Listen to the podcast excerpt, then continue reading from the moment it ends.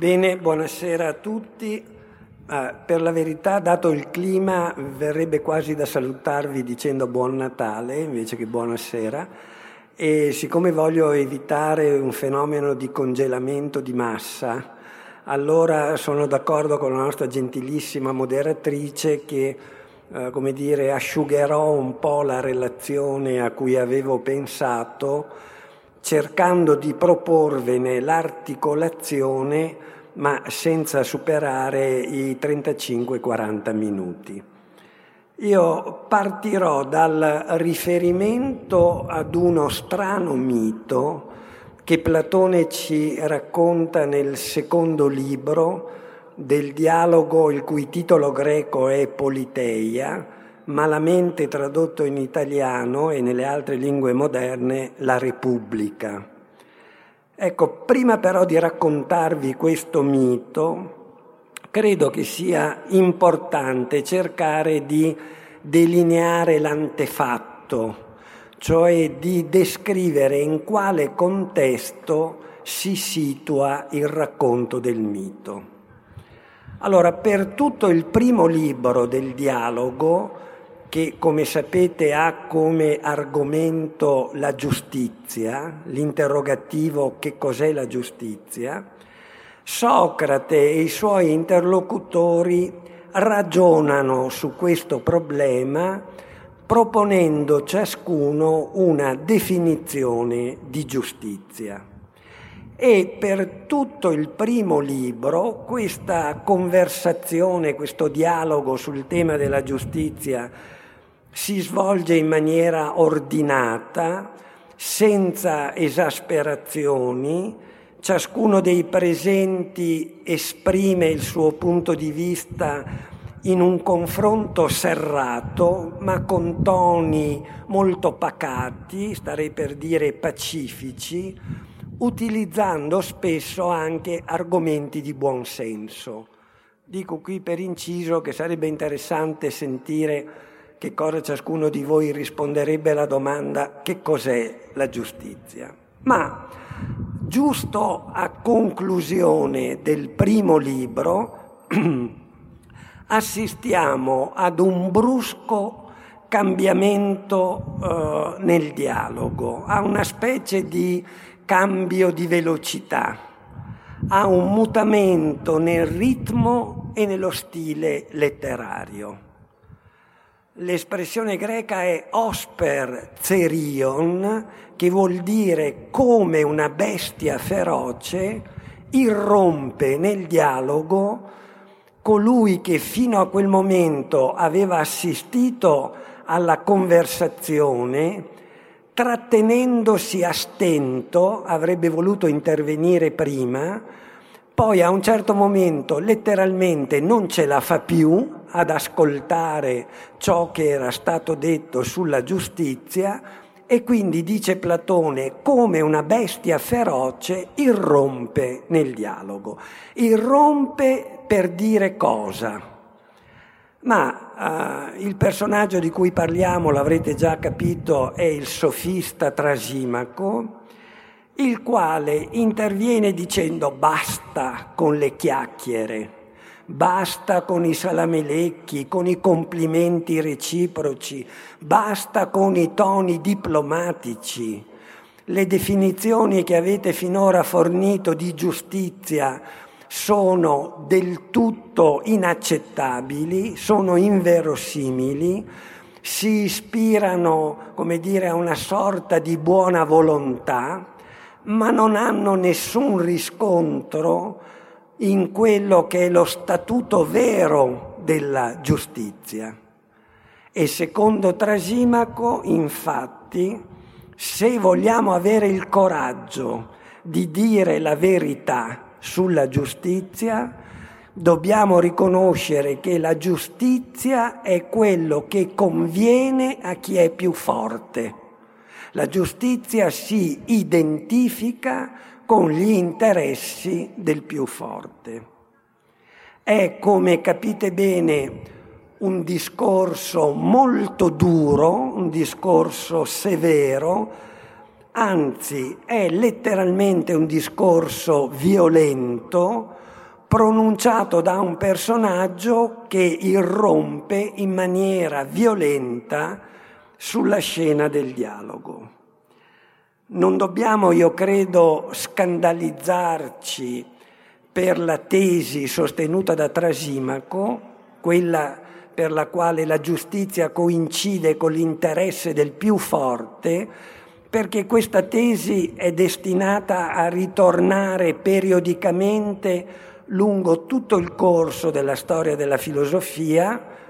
La ritroviamo, ad esempio, per citare un autore non a caso, la ritroviamo in Marx quando Marx sottolinea che il diritto è espressione degli interessi delle classi dominanti. Quindi in fondo Trasimaco anticipa, per così dire, una posizione che poi ritroveremo a distanza di più di due millenni. Ma proviamo, Ma proviamo a ritornare al dialogo di Platone. Per capire quanto traumatico è stato l'intervento di Trasimaco, Platone evoca una credenza uh, che ancora oggi è molto diffusa in alcuni ambienti, e cioè dice che Trasimaco si è comportato come un lupo. In tutto il mondo antico il lupo è l'animale che fra tutti appare essere il più feroce. La ferocia è letteralmente esemplificata nella figura del lupo. E Trasimaco è entrato nel dialogo proprio come un lupo e la credenza che Platone evoca è quella secondo la quale, la raccomando alla vostra attenzione perché ci ritorneremo, secondo la quale quando si incontra un lupo dobbiamo affrettarci a guardarlo noi per primi, perché se ci guarda lui per primo ci toglie la parola. Lo sguardo del lupo è capace di privarci di ciò che, come dirà Aristotele, caratterizza specificamente l'uomo rispetto agli altri animali, e cioè il logos, la parola. Proviamo a tenerlo bene a mente questo paragone di Trasimaco col lupo perché poi ci tornerà utile. Faccio subito una prima sintesi. Nel passaggio del dialogo a cui mi sono finora riferito, passaggio che precede immediatamente il racconto del mito che ora vi proporrò, noi assistiamo alla uh, espressione compiuta della violenza. Violento è l'atteggiamento di Trasimaco, Violento è il contenuto del suo discorso, giusto è ciò che conviene al più forte, violento è il paragone che Socrate istituisce di Trasimaco col lupo. Insomma, il contesto in cui si situa il racconto del mito che sto ora per descrivervi è un contesto di violenza.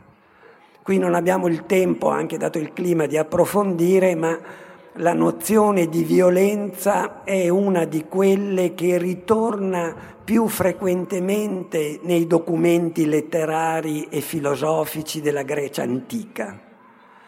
Togliamoci di mente l'immagine edulcorata della Grecia come luogo dell'armonia, delle belle forme, dei rapporti democratici, la Grecia, i greci hanno riconosciuto tutta la forza incancellabile della violenza e la hanno perfino più volte celebrata. Eh, non sarà necessario arrivare fino a Nietzsche per scoprire questa faccia nascosta della cultura e della civiltà greca una faccia in cui la violenza gioca un ruolo decisivo. Se non ne fossimo abbastanza convinti, Basterebbe il riferimento all'esordio di una delle tragedie in assoluto più importanti del V secolo, il Prometeo incatenato, in cui, come probabilmente molti di voi ricorderanno, proprio nella scena iniziale è raffigurato Prometeo mentre lo stanno incatenando alle rupi del Caucaso. Oltre a Prometeo in scena vi sono tre personaggi. Uno è Efesto, che è stato mandato da Zeus con l'incarico di dirigere i lavori di incatenamento. L'altro personaggio è Kratos, Kratos in greco vuol dire dominio, potere, ed è quello che lavora a incatenare Prometeo non solo, ma anche lo insulta e lo deride provocandolo. E poi presente in scena c'è un terzo personaggio che è raffigurato, indicato tra i dramatis persone, tra i personaggi del dramma, ma non dice neanche una parola. È presente in scena muto.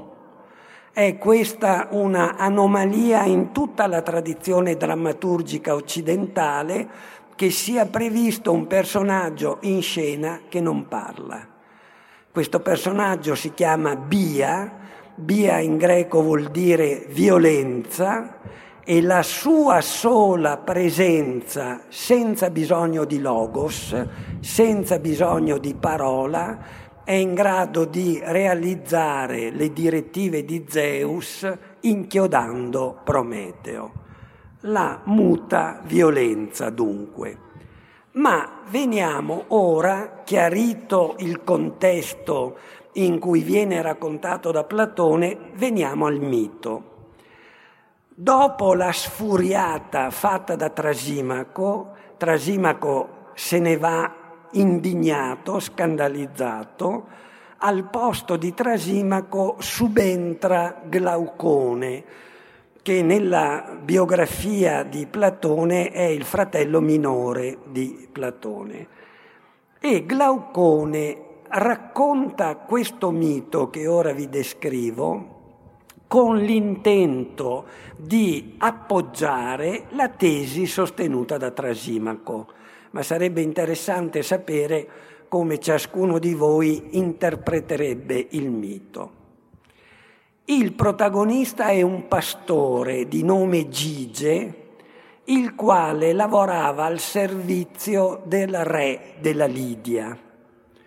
Un giorno, racconta Platone, durante una grande tempesta, un forte terremoto spaccò la terra lasciando una voragine in prossimità del luogo in cui si trovava il pastore.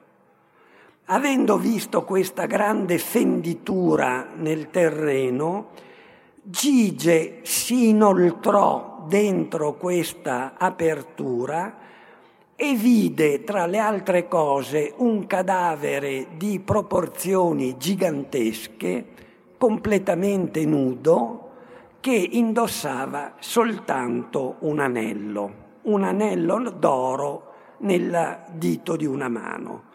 Allora Gige strappò via l'anello e risalì all'aperto.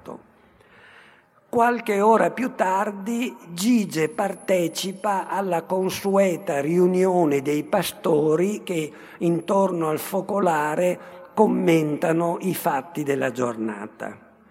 E come spesso accade ciascuno di noi se indossa un anello, per ingannare il tempo Gige gira il castone dell'anello verso l'interno e così si avvede di essere diventato invisibile, come è testimoniato dal fatto che gli altri presenti a questa riunione parlano di lui come se fosse assente.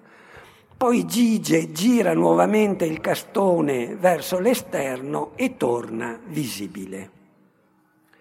Avendo, accen- avendo accertato queste capacità dell'anello, Gige si fa mandare in delegazione al re della Lidia. giovandosi dei poteri dell'anello, cioè diventando invisibile, seduce la regina e poi con la complicità della regina, sempre giovandosi dell'invisibilità, uccide il re e secondo le consuetudini dell'epoca prende il posto del re sul trono, ha diritto a sedere sul posto del re perché lo ha ucciso. Direte voi, vabbè, questa è una storiellina sulla quale poi torniamo più o meno significativa. Ma eh, in realtà non si tratta solo di questo. Se è vero che la vicenda di Gige non ci viene raccontata solo attraverso il mito che vi ho descritto, ma viene riferita anche da Erodoto, il fondatore della scienza storica. Ed Erodoto ce la riferisce alleggerendola di dettagli fiabeschi, per dare più verosimiglianza alla storia. Erodoto racconta questo, noterete le differenze, che il re della Lidia, che era Candaule, era così convinto della bellezza straordinaria di sua moglie, la regina, che voleva che il capo delle sue guardie, che si chiamava Gige, si convincesse che la regina era la donna più bella del mondo. E allora, giovandosi della sua autorità, il re impone a Gige di nascondersi, attenzione, di nascondersi nella camera da letto della regina, in modo da poterla vedere mentre si toglieva gli abiti e così convincersi che la regina era proprio la più bella donna del mondo se non che mentre Gige è intento a questa attività wireistica, la regina si accorge della presenza di Gige e lo pone di fronte ad una alternativa. Visto ciò che è accaduto, o Gige uccide il re per punirlo della trappola escogitata ai danni della regina, Oppure la regina farà mettere a morte Gige perché ha visto quello che non avrebbe dovuto vedere.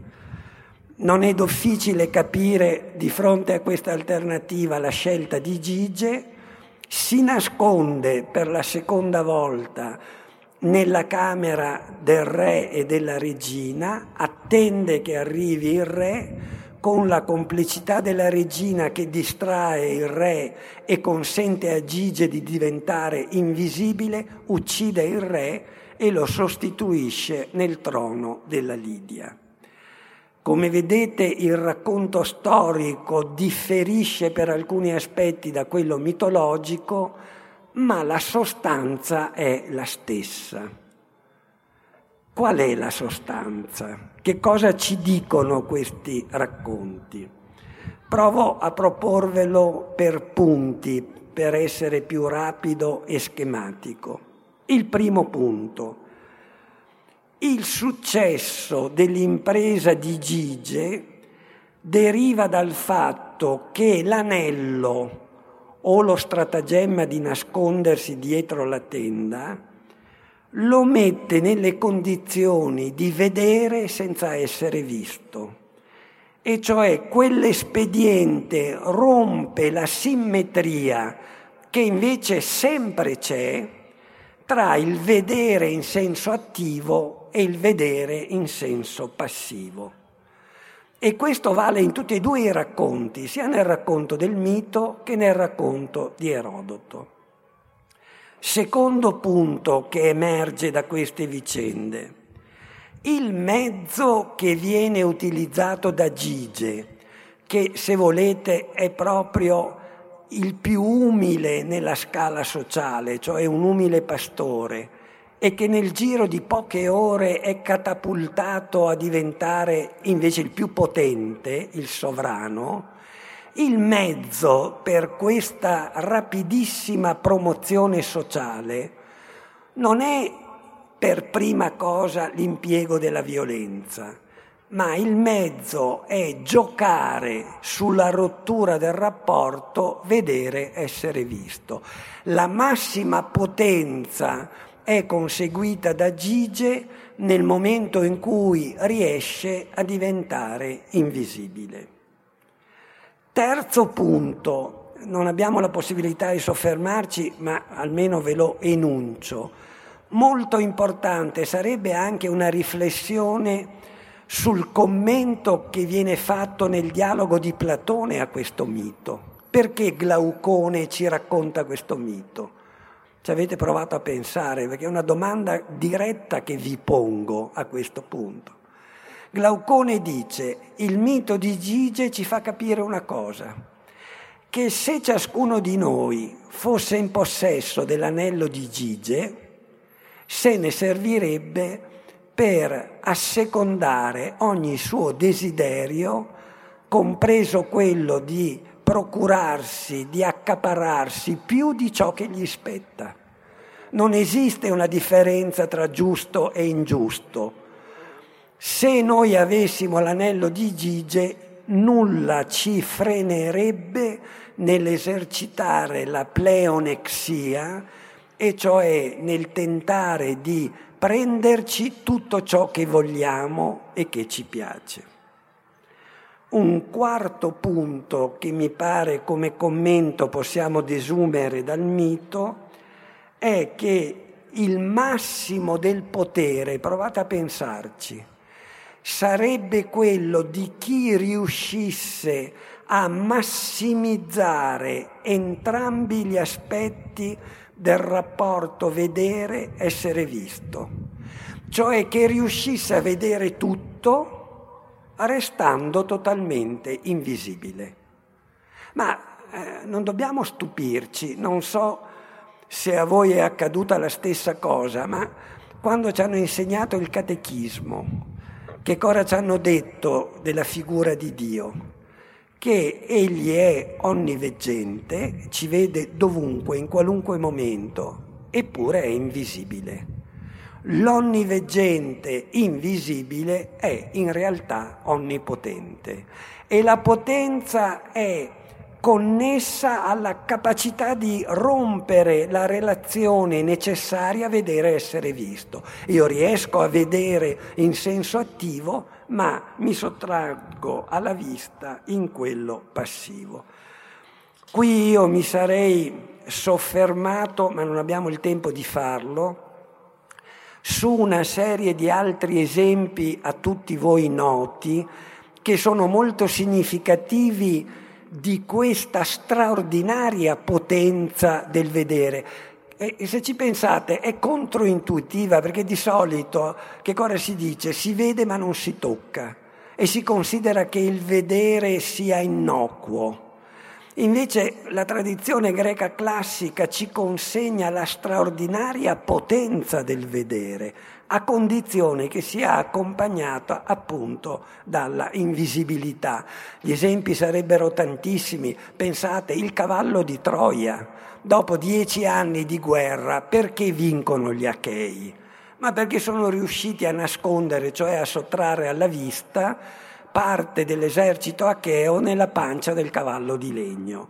Pensate alla contesa tra Polifemo e Ulisse, tra come dire, la massima espressione della bia, cioè della forza bruta, della violenza che è Polifemo, che deve affrontare un uomo piccolo, debole come Ulisse e chi vince dei due? Vince non il più forte, non il più violento, ma chi riesce a accecare Polifemo e a sottrarsi alla sua vista, continuando a vederlo. Insomma, gli esempi sarebbero numerosissimi, ma di almeno uno di questi esempi non vi posso far grazia perché è fondamentale, insomma, sarebbe da dedicare tutta la nostra chiacchierata, mi limito solo ad accennarlo, perché nel mondo greco arcaico e classico ma con una serie di riprese anche nel mondo moderno e contemporaneo, c'è un'icona, c'è un'immagine che sintetizza la forza dello sguardo, la potenza del vedere. Ed è l'immagine della Medusa, l'immagine della Gorgone Medusa. È, tenete presente, già nel modo in cui viene raffigurata una anomalia, perché in tutta la pittura arcaica le eh, figure sono rappresentate sempre di profilo e mai di prospetto. Se voi trovate nelle raffigurazioni antiche un'immagine di prospetto in pieno viso, siete sicuri è una medusa. E la medusa è proprio l'incarnazione di un potere affidato esclusivamente allo sguardo. Della medusa, come ricordate, si diceva che era sufficiente che ella guardasse qualcuno per pietrificarlo, trasformarlo in sasso. Addirittura nella fonte che ci descrive il paesaggio in cui vive Medusa, ci si dice che è un paesaggio in cui è tutto sasso.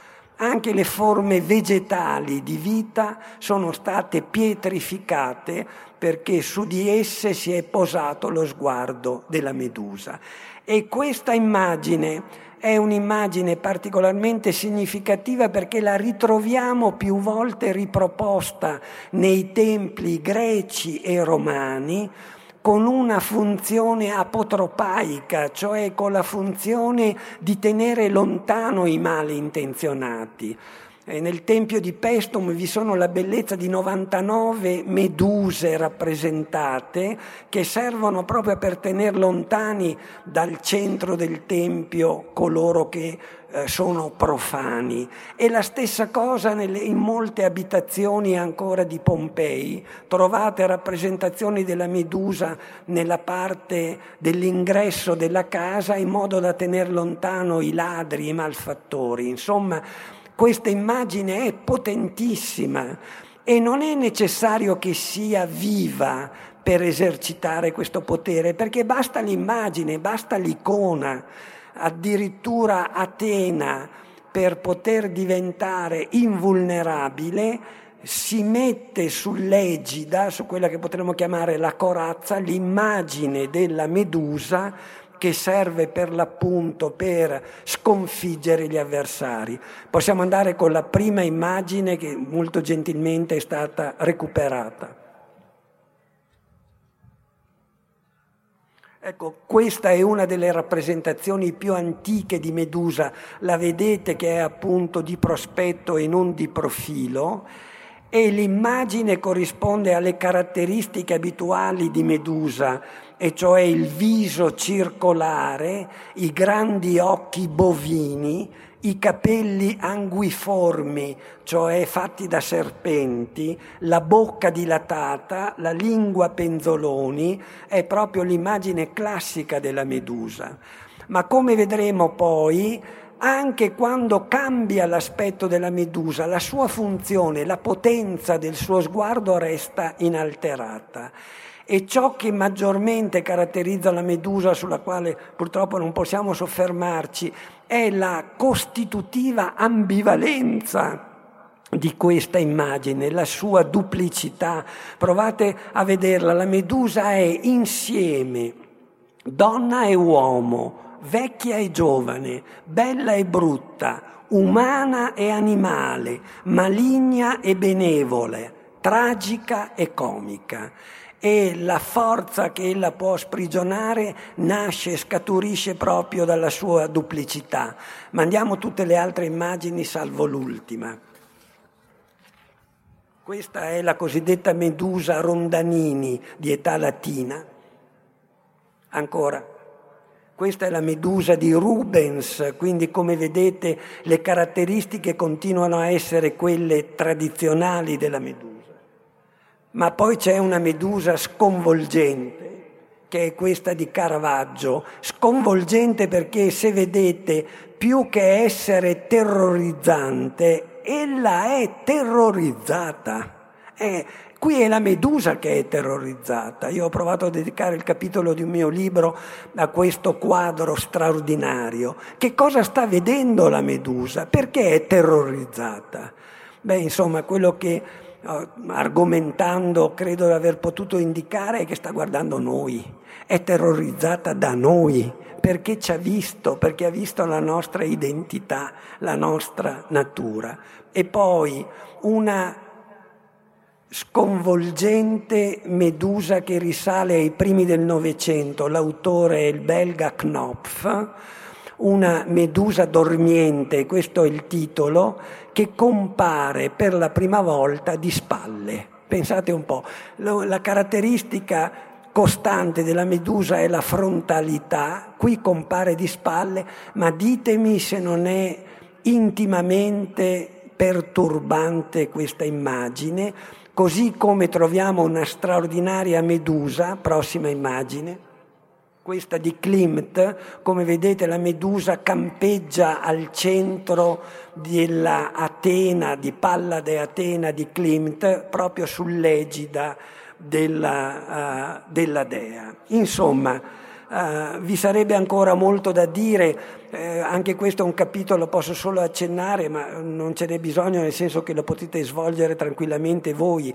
È talmente forte, come dire, la potenza dello sguardo che quando a qualcuno viene conferito lo sguardo del futuro, cioè la possibilità di prevedere il futuro, cioè le varie figure di indovini, profeti, non so se ci avete mai pensato, sono sempre accecati, sono ciechi.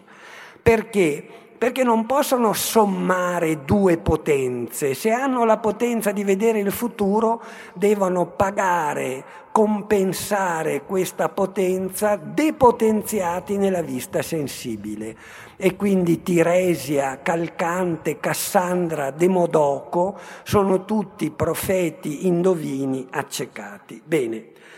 Uh, vado verso uh, proprio la parte finale. Qualcuno tra di voi probabilmente può osservare che tutto ciò di cui abbiamo parlato può essere più o meno suggestivo, ma appartiene a un mondo da noi estremamente remoto, antichissimo, ormai perduto.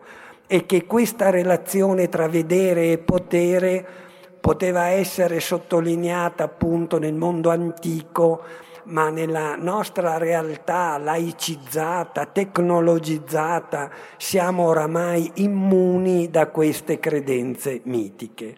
Non è così per almeno due esempi fondamentali, tutti e due molto noti, mi limito a richiamarlo. Verso la fine del Settecento, un filosofo inglese che abitualmente viene trascurato elabora i principi di carattere teorico e come vedremo anche un progetto di realizzazione pratica di quella che lui stesso definisce una semplice idea architettonica. E qual è questa idea architettonica? Di costruire un edificio a pianta semicircolare con una torre al centro dello spazio Nell'edificio ciascuno degli ambienti, delle celle o delle stanze, è dotato di una finestra a tutta parete che volge verso la torre centrale, la torre di sorveglianza, e è costruito in maniera tale che coloro che stanno dentro le varie celle possono pensare di essere visti in qualunque momento dalla torre di sorveglianza, ma non sono in condizioni di vedere chi c'è, ma soprattutto se c'è qualcuno nella torre di sorveglianza. Questa virgolette semplice idea architettonica viene elaborata da Jeremy Bentham, il quale, guardate un po', la concepisce, vedo che qua ci sono anche alcuni giovanissimi, dovrebbero sentirsi coinvolti, la concepisce per controllare, sorvegliare e depotenziare una pluralità di individui che siano raccolti nello stesso spazio. Cioè, secondo Bentham, se vogliamo, abbattendo i costi economici, sorvegliare gli individui che ci sono nelle scuole, nei manicomi, negli ospedali, ma soprattutto nelle prigioni, è sufficiente costruire gli edifici in quel modo, in modo che tutti coloro che sono ospiti di quelle stanze siano di fatto privati di ogni potere perché in qualunque momento sanno di poter essere visti senza poter vedere a loro volta il sorvegliante. Bentham era giunto a una conclusione geniale, che devo dire è particolarmente affascinante, quella che nella torre di sorveglianza non ci fosse nessuno. Non è neanche necessario che ci sia qualcuno nella torre di sorveglianza, perché il poter essere visto, la pura po- possibilità, paralizza ogni possibilità di reazione e fa sì che si eserciti il massimo controllo, la massima sorveglianza su questi individui. Questo passaggio lo possiamo vedere con l'ultima immagine Ecco, questa è la struttura del panopticon, si chiama così questo edificio immaginato da Bentham. Eh, qui qualcuno si sentirà, spero, un po' inquieto nell'apprendere che sono stati realizzati alcuni edifici così. In particolare negli Stati Uniti all'inizio del Novecento sono state costruite alcune carceri che corrispondevano al principio del panopticon, salvo che poi ci si è voluti spingere troppo in là, cioè costruire delle carceri per 2, 3, 4 mila detenuti, a quel punto la distanza rispetto alla torre di sorveglianza era tale da vanificare l'effetto che vi sarebbe stato invece ove ci si fosse più prudentemente limitati a un numero di ospiti inferiore. Ma non c'è solo Bentham agli inizi dell'età moderna. Ormai per una sciagurata trasmissione televisiva tutti noi sappiamo o crediamo di sapere che cos'è il Big Brother. E Big Brother, lo dico ai giovani, è pessima, fuorviante, sbagliata la traduzione che viene data abitualmente Grande Fratello. È, è, è, tra l'altro una sciocchezza, ci si poteva arrivare subito. Big Brother vuol dire fratello maggiore ed è il protagonista del romanzo di Orwell, 1984, dove Orwell immagina che vi sia una società nella quale ciascuno di noi in qualunque momento è sempre visto, ma non è in grado di vedere chi ci guarda. È quindi totalmente assoggettato alla visione altrui, ma non è in grado di esercitare attivamente la vista su chi ci sorveglia. Una società così costituita, capite perché è una sciocchezza la traduzione Big Brother, sembra un gigante. Non è un gigante, è il fratello maggiore, è quello che esercita su di noi il controllo, la sorveglianza. Questa immaginazione di Orwell quando il romanzo viene scritto, cioè subito dopo la seconda guerra mondiale, ha un fortissimo potere di anticipazione dei tempi, perché mostra fino a che punto può arrivare per l'appunto lo sprigionamento delle potenzialità di potere connesse non con l'esercizio della forza fisica, ma connesse esclusivamente col gioco sul meccanismo vedere, essere visti. E proviamo a immaginarla, questa distopia, cioè questa utopia a rovescio, questo mondo mostruoso in cui ciascuno di noi è sempre sorvegliato, ma non sa da chi e non sa chi e in quale momento sta esercitando la sorveglianza. È davvero così lontano da noi tutto questo, questa prospettiva, diciamolo, inquietante è così lontana?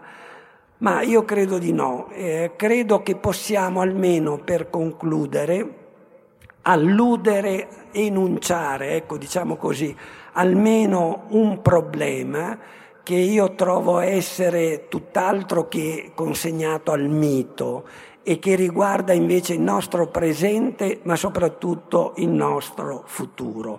Ne vorrei tentare di coinvolgervi proprio nella formulazione compiuta di questo problema. E cioè se la società descritta nel Grande Fratello, nel Fratello Maggiore, nel 1984 di Orwell, è una società compiutamente autocratica, cioè dispotica, e qual è, almeno in linea di principio, l'antitesi di una società autocratica? Ma insomma, lo sappiamo tutti, è la democrazia. La democrazia è, o meglio dovrebbe essere, il, quello in cui viene rovesciato il principio che è alla base della società del fratello maggiore.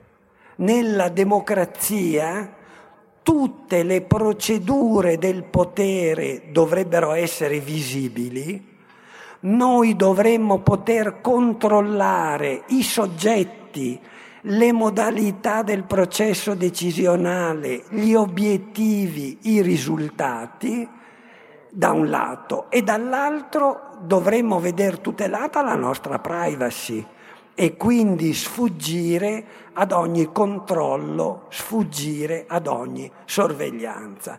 Insomma, di per sé la democrazia nella sua formulazione ideale è la formulazione di una uh, situazione opposta rispetto al panopticon e rispetto a 1984 una società nella quale noi vediamo tutto, noi cittadini, e siamo, virgolette, invisibili, nel senso che la nostra privacy non è violabile. La caratteristica fondamentale in linea di principio della democrazia è il controllo del governo da parte dei cittadini, attraverso, lo diceva prima Prete Rossi, la libera espressione del consenso. Questa sarebbe la democrazia. Pensate, un grande studioso eh, che ancora molto ci manca, eh, ci ha lasciato una ventina d'anni fa, come Norberto Bobbio, che le, diceva che le due espressioni fondamentali della democrazia sono la rappresentanza e il decentramento dei poteri. E se ci pensate, entrambe queste espressioni hanno in comune che cosa? Hanno in comune la trasparenza, perché nella rappresentanza viene appunto reso presente ciò che altrimenti resterebbe nascosto e il decentramento dei poteri vuol dire che l'esercizio concreto del potere è ravvicinato rispetto ai cittadini, non è remoto dai cittadini, è controllabile, è sorvegliabile. Questi sono dunque i due pilastri fondamentali della democrazia ed entrambi questi pilastri stanno a indicare che la democrazia compiuta pretende la massima trasparenza nelle forme, nelle procedure, nei soggetti di esercizio del potere. Ma, ma ci imbattiamo qui in un dilemma, ci imbattiamo qui in una contraddizione che rischia di essere esplosiva e che formulo in termini molto schematici chiudendo davvero. Se la democrazia altro non è se non l'ideale di un potere perfettamente trasparente. Se la democrazia è il governo pubblico in pubblico, eh, ma allora essa non può che risultare impotente, priva di potere, inefficace perché l'esercizio del potere, lo abbiamo visto, è connesso con l'invisibilità delle procedure. Con quelle che già Tacito e poi Machiavelli e poi gli altri scienziati della politica chiamavano gli arcana imperi, cioè quei segreti nell'esercizio del potere senza il quale il potere non è tale. Il potere per esercitarsi, non l'abbiamo detto, ha bisogno dell'invisibilità, ha bisogno della propria invisibilità e della totale visibilità dei sottomessi. Ma se in democrazia io agisco rendendo invisibili i sottomessi e rendendo visibile il potere, ho cancellato la sua capacità di incidere, ho cancellato la sua efficacia. Insomma, emerge una contraddizione che è alla base dello stesso concetto di democrazia, perché quanto più noi lavoriamo a estendere e a rendere trasparente i meccanismi della decisione politica, tanto più inavvertitamente lavoriamo a renderla inefficace, a depotenziarla. E badate, non è una astratta elucubrazione, se noi guardiamo l'evoluzione delle democrazie occidentali dopo il crollo del muro di Berlino, noi vediamo attiva esattamente questa oscillazione tra forme democratiche che hanno raggiunto un notevole grado di trasparenza ma nelle quali la decisione politica è sostanzialmente paralizzata, non riesce a essere né incisiva né tempestiva. E quelle altre forme di democrazia in cui si è recuperata la capacità di decidere, ma a prezzo di una riabilitazione degli arcana imperi, dislocando i centri, i soggetti delle decisioni politiche al di fuori della sfera della visibilità. Insomma, è difficile dire, e proprio chiudo, se e in quali forme sarà possibile costruire un'alternativa al dilemma che vi ho ora proposto, e cioè di una democrazia impotente o di una democrazia che finisce per essere autocrazia e riabilitazione di pratiche di arcana imperi. È difficile dirlo. Se riusciremo a venire fuori da questa strettoia, da questo Scilla e Cariddi. Certo, io sono convinto che il futuro dei sistemi democratici larga, in larga misura si giocherà sul terreno di costruire forme diverse e irriducibili rispetto alla società immaginata da Orwell, dalla società del fratello maggiore. Non sappiamo se questo sarà possibile e io credo che non esistano ricette infallibili per affrontare questa situazione, per fronteggiare quello che è da molti punti di vista un vero e proprio passaggio d'epoca. E forse allora, guardando al futuro, l'unica cosa che almeno provvisoriamente possiamo cercare di fare è seguire il suggerimento che ci ha offerto Platone essere noi per primi a guardare il lupo, prima che il lupo col suo sguardo ci tolga la parola. Grazie.